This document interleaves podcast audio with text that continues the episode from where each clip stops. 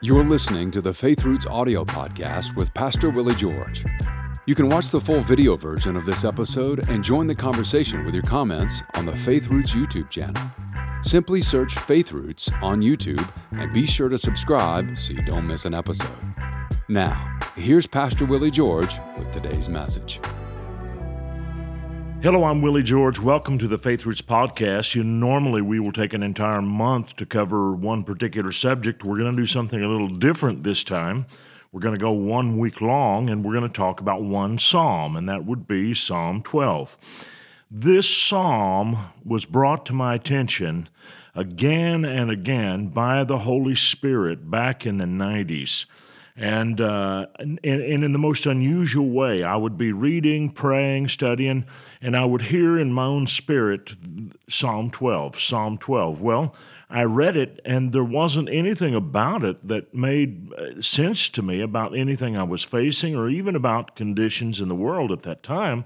And so I didn't quite understand why the Holy Spirit was giving me Psalm 12, but it was something that I did remember. And I kept thinking over and over, wonder why he continues to point me to Psalm 12. Well, in recent times, it has happened again. And in recent times, I've done quite a bit of study. And what I can tell you is, I believe that there has been a big change in our world since the 1990s and although there have been evil people all the way through, we have seen some amazing changes in the last few years. Psalm 12, New King James Version, I'm going to begin reading with verse 1. Help, Lord, for the godly man ceases, for the faithful disappear from among the sons of men. They speak idly, every one with his neighbor. And the they would not be the faithful men, but, but the sons of men who no longer are under the influence of the faithful. They speak idly, every one with his neighbor, with flattering lips and a double heart they speak. May the Lord cut off all flattering lips and the tongue that speaks proud things, who have said, With our tongue we will prevail, our lips are our own. Who is Lord over us? Now, for the oppression of the poor, for the sighing of the needy, now I will arise, says the Lord. I will set him in the safety for which he yearns. The words of the Lord are pure words, like silver tried in a furnace of earth, purified seven times. You shall keep them, O Lord, you shall preserve them forever from this generation. The wicked prowl on every side when vileness is exalted among the sons of men. And uh, that is what I believe an accurate description of the day that we live in now, here in 2022. Uh, what we see is in this psalm, there has been a wholesale rejection of godly principle, and it's especially among leaders. Uh, the scripture begins with saying that the godly man ceases, and I believe it can refer to a number of things. It means that the godly person who was in power, who wielded influence, is no longer in that position of authority. Perhaps that person or a whole generation of people passed away, a generation of leaders. And uh, so there are a number of things that that word cease can refer to. It doesn't necessarily mean physical death, it just means that the influence of a group of people, godly people, is no longer as strong as it once was. Listen to Judges chapter 2, verse 7, New King James Version. So the people served the Lord all the days of Joshua and all the days of the elders who outlived Joshua, who had seen all the great works of the Lord, which he had done for Israel. Now, the idea is here that the people served God because they had strong and very influential leaders. And when you take the leaders away, the people quit serving and following the Lord. And we see that today, that people are largely followers. Most people are followers. And they are very heavily influenced by strong personalities and people who have the ability to communicate good things or, in some cases, bad things. And so people are prone to follow leaders. They have an outsized influence. The Apostle Paul points this out in his farewell speech to some of the churches that he was seeing for the last time. And here it is in Acts chapter 20. And he said in verse 28 Therefore, take heed to yourselves and to all the flock among which the Holy Spirit has made you overseers. He's talking to leaders, and he himself, of course, is a leader. To the shepherd of the church, or to shepherd the church of God, which he purchased with his blood. In other words, you take heed to that. That's what your responsibility is. Then he said this For I know this, that after my departure, savage wolves will come in among you, not sparing the flock. Paul understood how much influence he wielded, and he knew that there were certain wicked people that would not have the boldness nor courage to come into the churches as long as he was around or held influence there. He said, Also from among yourselves will men rise up, speaking perverse things to draw away the disciples after themselves. Therefore, watch and remember that for three years I did not cease to warn everyone, night and day, with tears. So, very clearly, he says that leaders have amazing influence. And so, when the influence of strong leadership goes away, we see then the rising up automatically of wicked people. You know, I deal with uh, a pretty good sized lawn. And uh, some years ago, uh, for the first time ever, I'd purposed that we were going to get the weeds out of our lawn.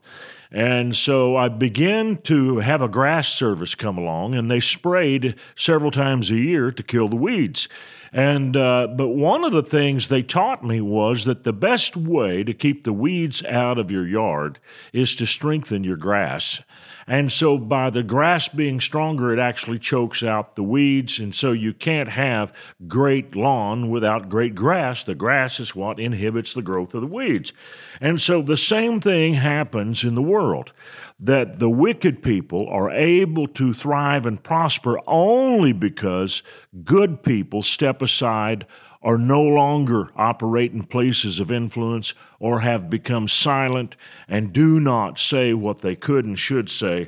And we're living in a time when these things that are described in Joshua and in Acts are now happening because in the last generation there has been a changing of the guard, and without those strong leaders, uh, then wickedness prevails. Now, Mary, the Queen of Scots in Scotland, who was a Catholic and was at war with the Protestants in her realm, and one of the most prominent Protestants in her reign was uh, John Knox, who was an ardent Presbyterian and a, a man on fire for God. He prayed for revival. And he was so strong in his prayers and so strong in his conviction that he had won the respect of Mary, Queen of Scots, to some extent. And this is what she said about him. She said, I fear the prayers of John Knox more than all the marshaled armies of Europe. So she is saying that this man has amazing influence, and when he begins to pray, it, it troubles me.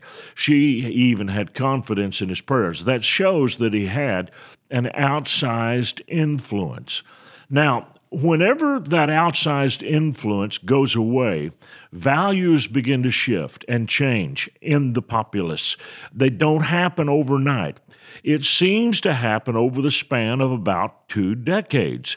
We can see it in the history, recent history of our own country, how different things were at the end of World War II, say about 1945, versus what they were just 20 years later in 1965. Things changed dramatically. Now, to be sure, there were some good things that changed in those days. Very good things happened. But there were also some terrible and dreadful things that were introduced into our culture during that time frame. And it took about 20 years for those things to begin to take root.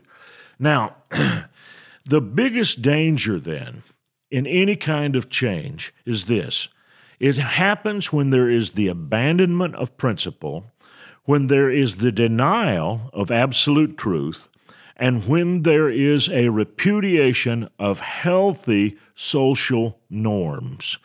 And we have seen that, especially in the last 20 to 25 years, right here in our own country. The abandonment of principle. In other words, many people do what they do. Business owners do what they do, not because of principle, but for profit. Profit is first and foremost in the minds of many people. So we see the abandonment of principle, we see the denial of absolute truth, and relativism is now uh, king in our society. Whatever people think is right, they get to define, they define their own truth. And then we see a total repudiation of healthy social norms. And it's ridiculous to see some of the things that have sprung up in our culture in the last few years. And so the conditions of Psalm 12 are very much present in our culture. What happens next? What does Psalm 12 tell us about our future? Well, there's a lot in this passage, and we'll pick up here tomorrow and talk more about it in detail. See you then. I want to thank you for watching our podcast today. And if you really liked it, would you please give us a little thumbs up by clicking on that sign down below? And then I would encourage you to subscribe to our channel so you don't miss any of our future podcasts because they're all going to be good. And if you would like to support us financially, either with a one time gift or recurring gift, you can do that by clicking on the link below or going to myfaithroots.com. Thank you so much for watching this program. We hope this message has been a blessing to you. Ratings and reviews help us reach more people, so take a moment to leave a review on your podcast app and consider sharing an episode with a friend or family member that needs to be built up and encouraged in the Lord today. Thank you for listening.